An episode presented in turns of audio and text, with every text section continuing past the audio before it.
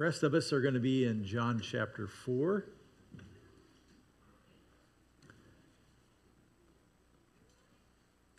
And I'm just going to start by reading our passage in John chapter 4. So, you have a pretty smartphone, or you actually brought a Bible, you could also grab one when you come in. Um, John chapter 4, going to begin at verse 27. And we pick it up in verse 27. Just then his disciples returned and were surprised to find him, this is Jesus, with a woman, but no one asked, What do you want? Or why are you talking with her? Then, leaving her water jar, the woman went back to the town and said to the people, Come and see a man who told me everything I ever did. Could this be the Messiah? They came out of the town and made their way toward him. Meanwhile, his disciples urged him, Rabbi, eat something. But he said to them, I have food to eat that you know nothing about. Then his disciples said to each other, Could someone have brought him food? My food, said Jesus, is to do the will of him who sent me and to finish the work. Don't you have a saying, it's still four months until harvest? I tell you, open your eyes and look at the fields. They are ripe for harvest. Even now, the one who reaps draws a wage and, a, and harvests a crop for eternal life, so that the sower and the reaper may be glad together. Thus, the saying, one sows and another reaps, is true. I sent you to reap what you have not worked for. Others have done the hard work, and you have reached the benefits of their labor. Okay, let's talk about this. In 1989, John Grisham, Grisham published his very first novel. Anybody here read a John Grisham novel? novel? His first one was called The Time to Kill in 1989. It sold a whopping 5,000 copies in hardcover. It was not advertised, it was not reviewed by any big name critics, and it appeared to be a flop by normal standards. Grisham's second book was called The Firm. It was not advertised either.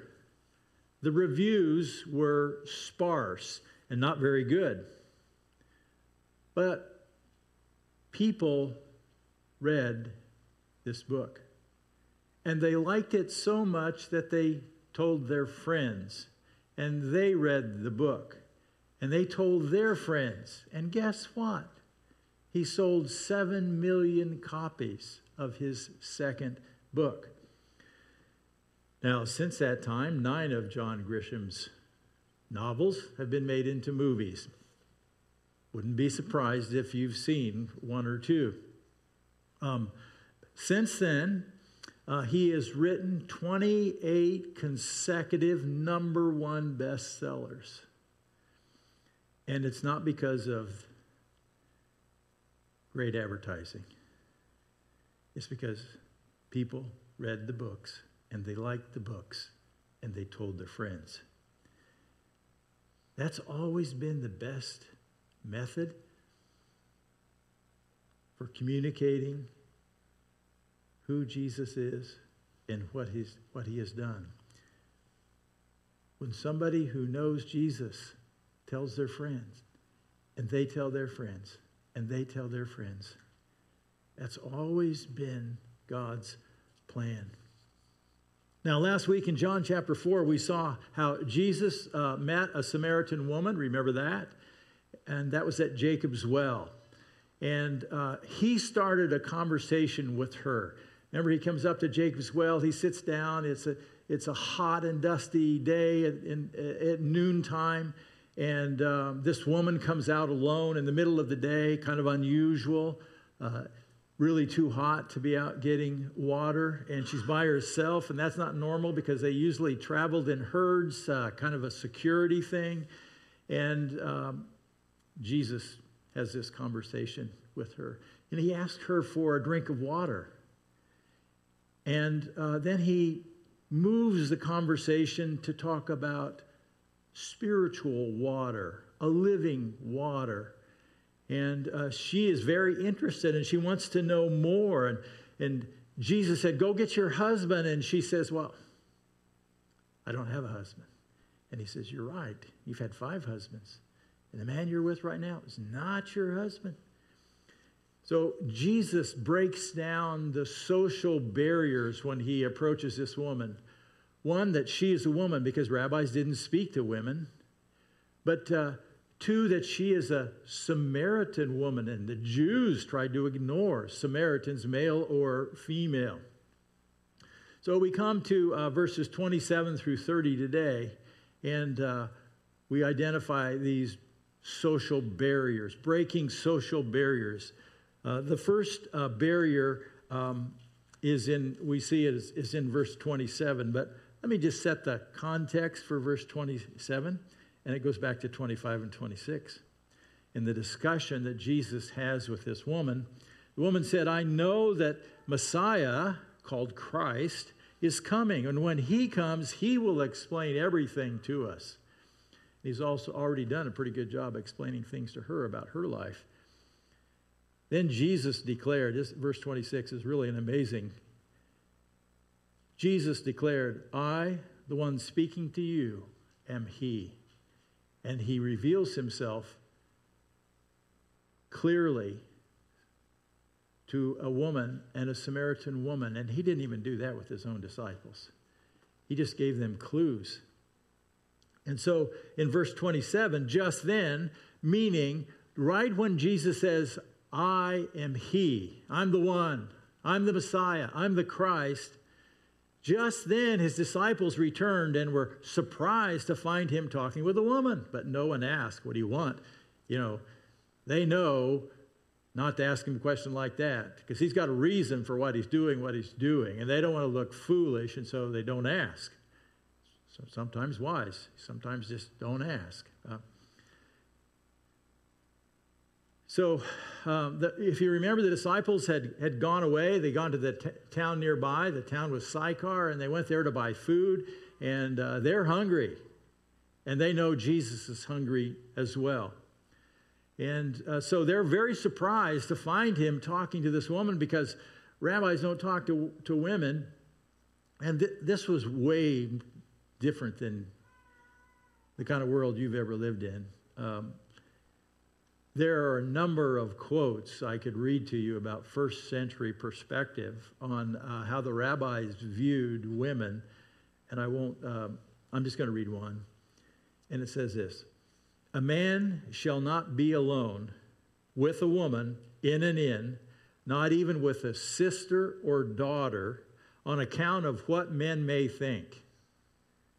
This is true.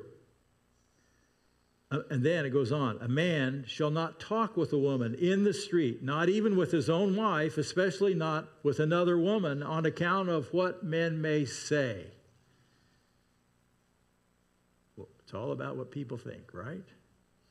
It was in the first century. So Jesus crosses a huge social barrier to have this encounter with this woman and engage her in a conversation that will change her life forever. There's a second barrier in verses 28 through 30. Verse 28 then leaving her water jar. So the woman came to get water, remember? In the middle of the day, and she now leaves her water jar and she leaves with living water. Leaving her water jar, the woman went back to the town and said to the people, Come see a man who told me everything I ever did. So she changes her plan. She's found the living water at the well. And she goes back to Sychar to tell others about her experience, about meeting Jesus, about having an opportunity to talk to this amazing person.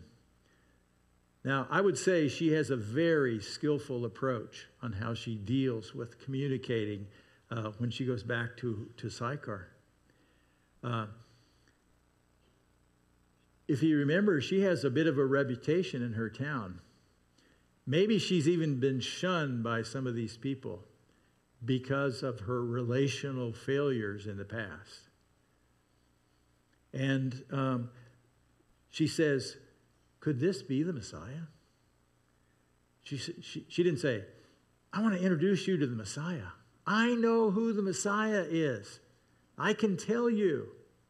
She doesn't do that. She says, Could this? Could, could it possibly be Messiah? She knows the answer. But she's asking a question because she knows how she must relate to these people. I think they're men mostly. Maybe all of them are men. And she's not going to direct them or teach them or, you know, advise them. She's going to create curiosity and invite them to evaluate this for themselves. Now, I didn't say it was fair. And she says, Come and see a man who told me everything I ever did. There's a lot of things that she did. And those people want to know some of those things. What did she do? And so, she, I don't know. There's a very curious thing about this man. What does he know? Who is he?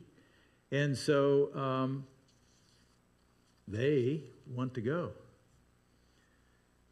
Verse 30 they came out of the town and made their way toward him. So they head out. Likely they're mostly men.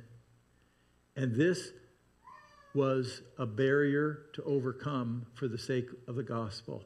This Samaritan woman, even communicating with her own townspeople in Samaria, because of her past, because she's been a social outcast, she, a woman, is communicating about Jesus. She wants to tell her story. She wants to tell people how she met Jesus. She wants other people to know about him. And she's willing to go out of her own comfort zone to engage other people. And very simply, she's just being a witness for Christ. You know, you know what a witness does? Just they tell the truth. They tell the truth about what they know. And she doesn't know a lot about Jesus yet, but what she does know, she wants to share. She has become a witness for Christ and a powerful witness at that. Um, after Jesus' resurrection, um, before he went back to heaven, he gave his followers these instructions. You probably remember Acts chapter 1 and verse 8. And Jesus said, But you, to his disciples, will receive power when the Holy Spirit comes on you in the future, and you will be my witnesses in Jerusalem, in all Judea and Samaria, and to the ends of the earth. And the Holy Spirit did come on them.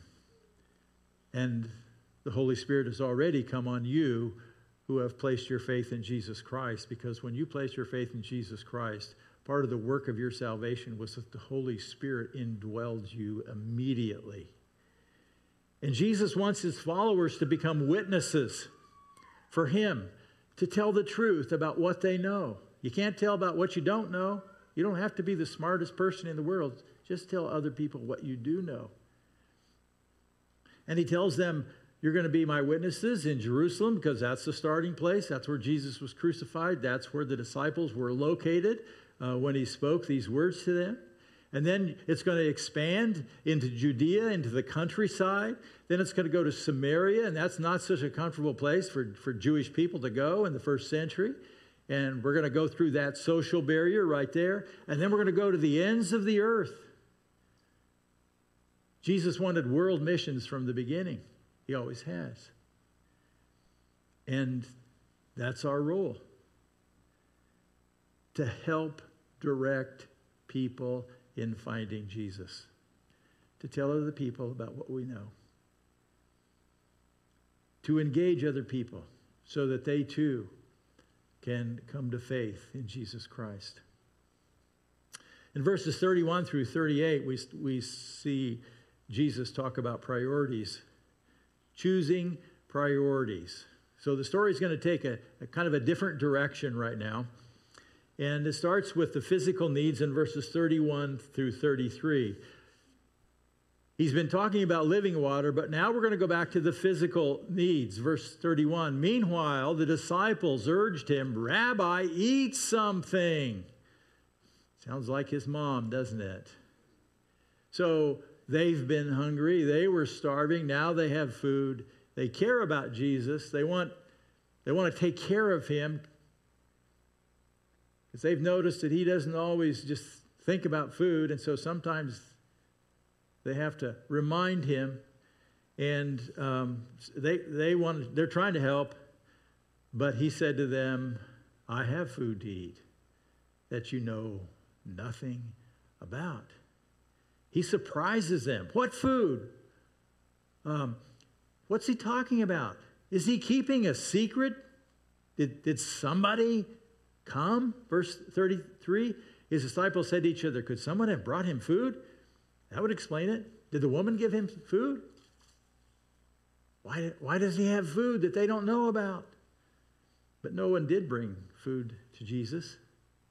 And he introduces for us something higher, a higher concept. I wonder if you've experienced it before. Um, verse 34, Jesus talks about his priorities. He says, My food is to do the will of him who sent me to finish his work. That's what gives Jesus life. That's what nourishes Jesus. Is to do the will of his Father. That's his passion. It's food for him. It has its own kind of nourishment. It's different than physical food and physical nourishment.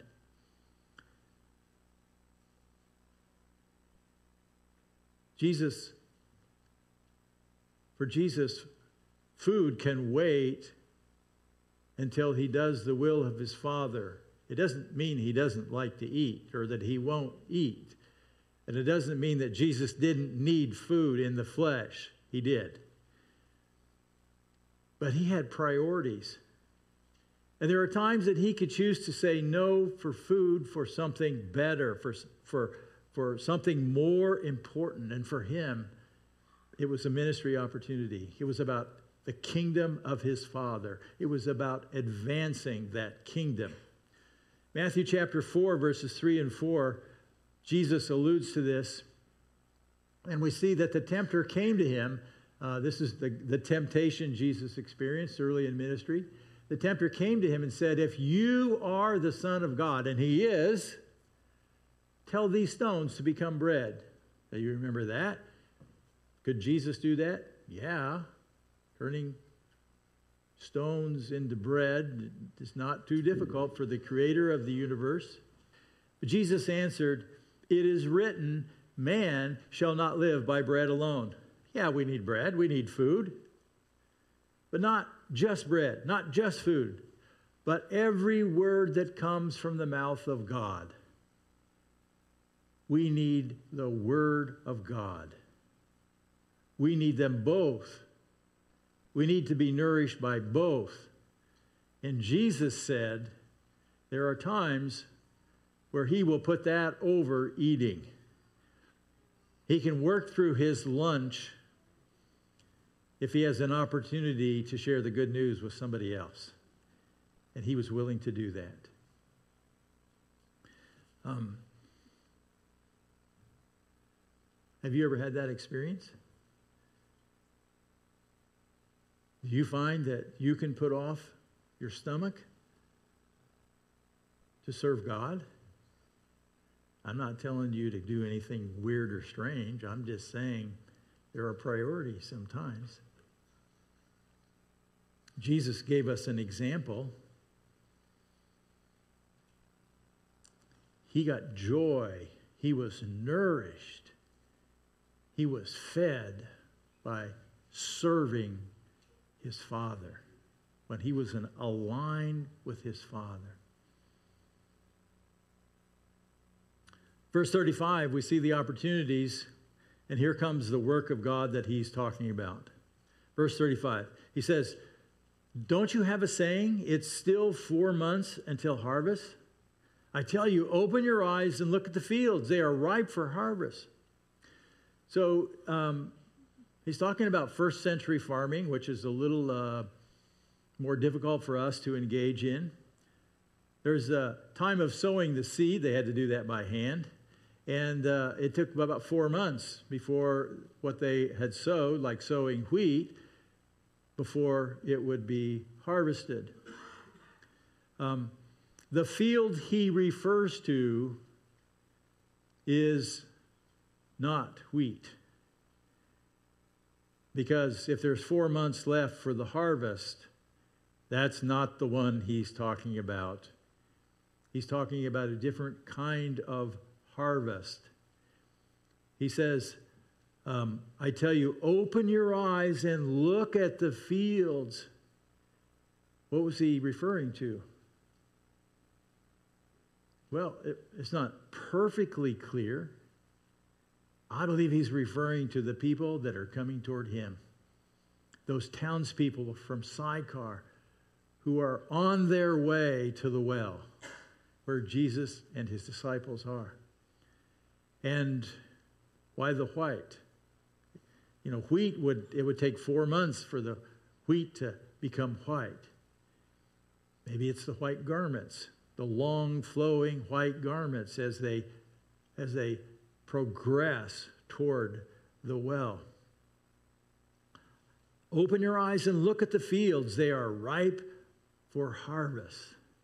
He's, he's asking them to pay attention to the world around you. Do you see the opportunities? Do you see the potential? He goes on in 36 and talks about the team approach, serving the team. He says, even, verse 36, even now the one who reaps draws a wage and harvests the crop of eternal life so that the sower and the reaper may be glad together. So he continues with this farming illustration. Um, it has a spiritual connotation. He's not talking about sowing and reaping wheat here. He's talking about sowing the Word of God. He's talking about specifically the good news, the gospel of salvation, and reaping eternal life. He's talking about evangelism. And his point is it is a team effort. Sometimes we get psyched out thinking to share the good news, I've got to know everything and I've got to do everything. And if somebody doesn't come to faith in Christ, I'm a failure. No, it's a team effort. Some people will sow the seed of God's word. They might have the privilege to reap. Some people will cultivate or water or take care of the weeds. And some people will reap. Some people will see a conversion to Christ. Jesus is saying in this current situation, others have sown the seed. And for example, Jesus has sown the seed, and the woman has taken that information, and now she is the one spreading. And it's all set up now for the disciples.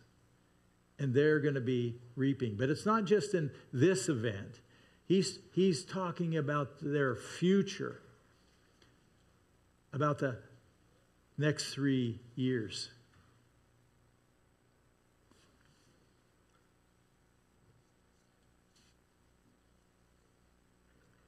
Verse 37.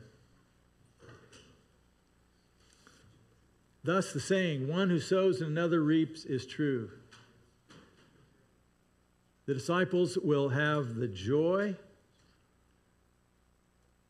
of reaping even though others have done the work. So the Apostle Paul, um, 1 Corinthians chapter 3, verses 6 through 9. Let's look at what the Apostle Paul uh, had to say. 1 Corinthians 3. He says, I planted the seed, Apollos, another leader, watered, but God is making things grow. It's a God thing. The seed is God's word, the message of the gospel. Verse 7 So neither the one who plants nor the one who waters is anything, but only God who makes things grow. Verse 8 The one who plants and the one who waters have one purpose. They will each be rewarded according to their own labor. For we are co workers in God's service. He's talking about the church. He says, You are God's field, God's building. The application for us is that we are a team. Uh, we have, we all have roles. We all are witnesses. And the important thing is for us is to do our role, to speak about what we know, not about what we don't know, to speak the truth as a witness for Christ. Verse 38, reaping the benefits. Jesus said, I sent you to reap what you have not worked for. Others have done the hard work, and you have reaped the benefits of their labor. labor. So other people have shared the hard work. And he's talking about not only this day, but he's talking about future ministry. Other people have done the hard work. Some of those include the prophets of God, who, because of the word of God, and some of those prophets were put to death without much joy in their life and without, without much uh, results of their preaching. And yet it was having an impact hundreds of years later in the first century because prophecy was being fulfilled and people were starting to pay attention. And then there was John the Baptist, and he'd been out there preparing the way, and he'd done a lot of hard work, and he's going to get his head chopped off. And the disciples are going to reap some of the benefits of their hard work. They're going to be able to reap uh, the harvest of people coming to faith in Christ.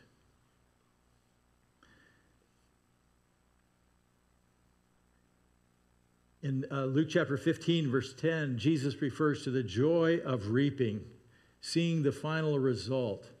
And here's what happens in heaven. He says, In the same way, I tell you this there is rejoicing in the presence of angels of God over one sinner, sinner who repents. When a person comes to faith in Jesus Christ, there is rejoicing in heaven. When you came to faith in Christ, there was a party for you in heaven. And there is joy when you see another person come to faith in Christ. The longer you've been around, the more you know that. That it brings a great joy to see somebody come to faith in Christ. It brings a great joy when you have the privilege yourself to help somebody cross the line of faith and put their trust in Jesus Christ. We come to the last section, verses 39 through 42.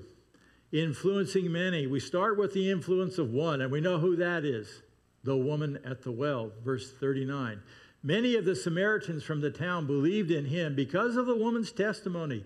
He told me everything I ever did. She couldn't keep her discovery of Christ to herself.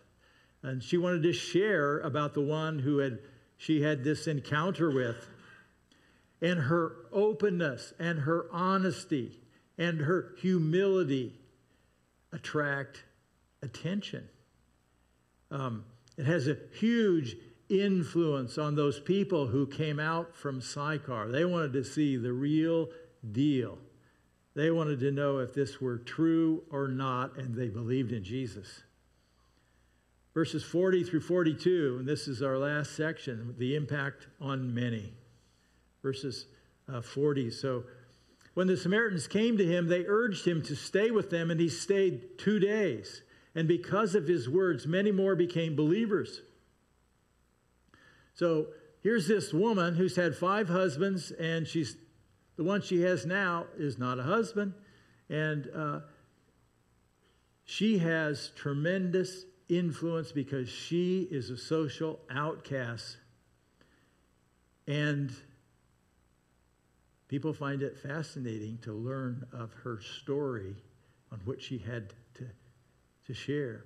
And so once this group encountered Jesus, they invite Jesus to stay and they want to know more.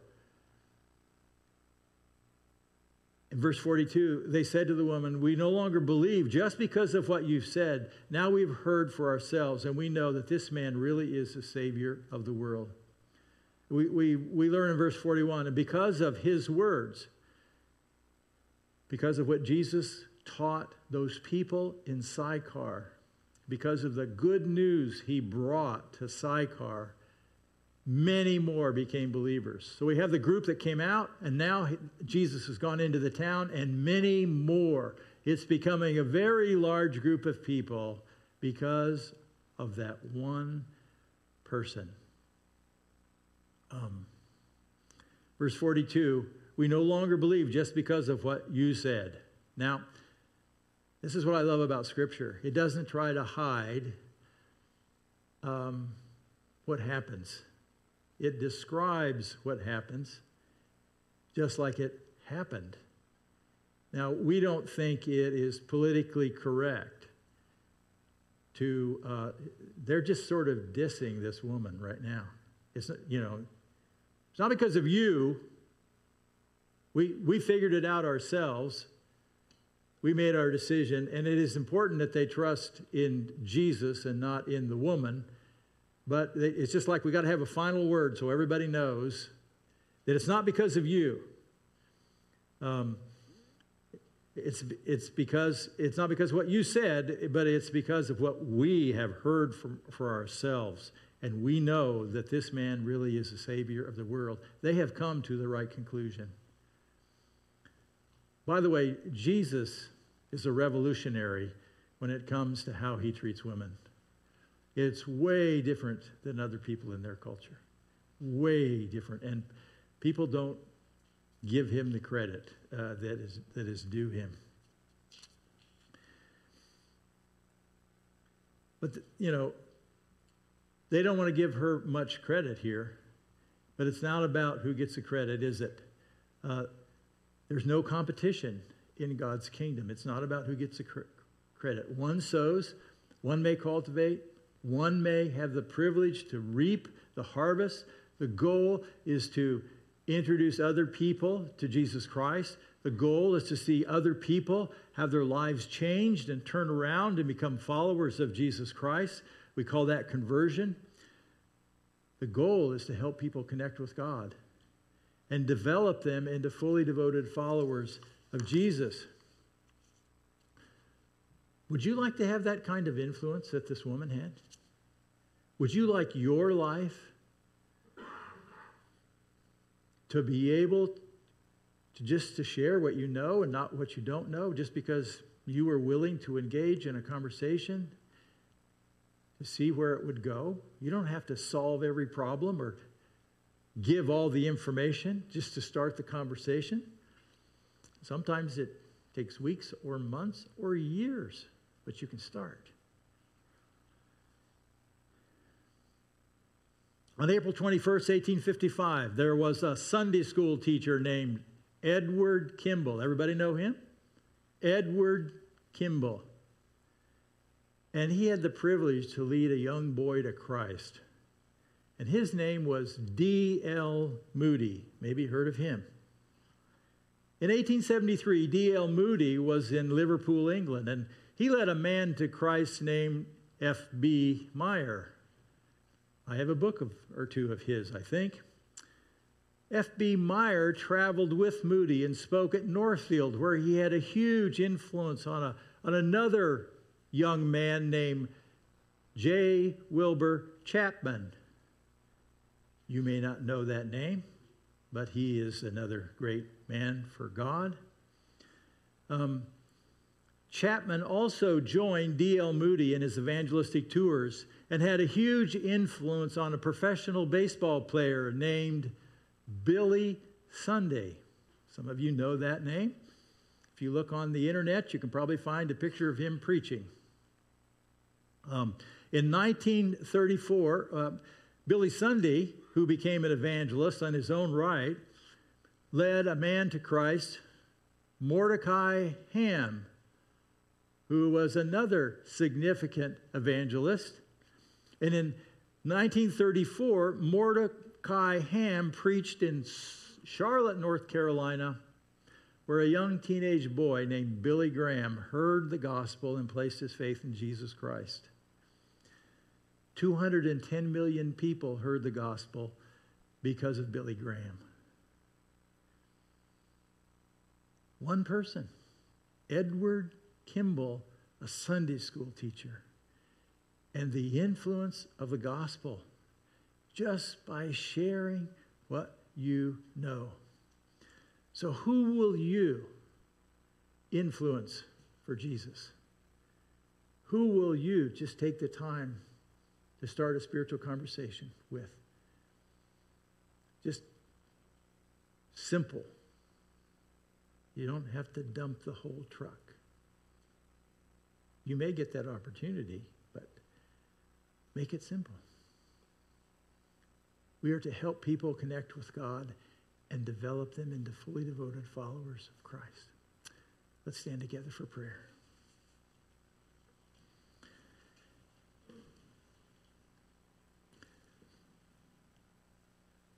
God, I don't know exactly what happened with uh, the health issue today and uh, the emergency situation, but please watch over uh, that person. And uh, we just ask, God, that you will preserve and uh, protect and um, raise up this person. I'm not even sure who it, who it was. And God, um, we thank you for uh, the Gospel of John and for the, situ- the encounter that we um, experienced today with the story of the woman at the well and those uh, Samaritans who encountered Jesus too. Help us to learn from that. And uh, may we just want to be people um, who take the time to tell one other friend, one other person, one other classmate, or one other coworker. And um, may we follow in in the footsteps of those who have shared their faith. And we um, just commit these things to you in Jesus' name. Amen.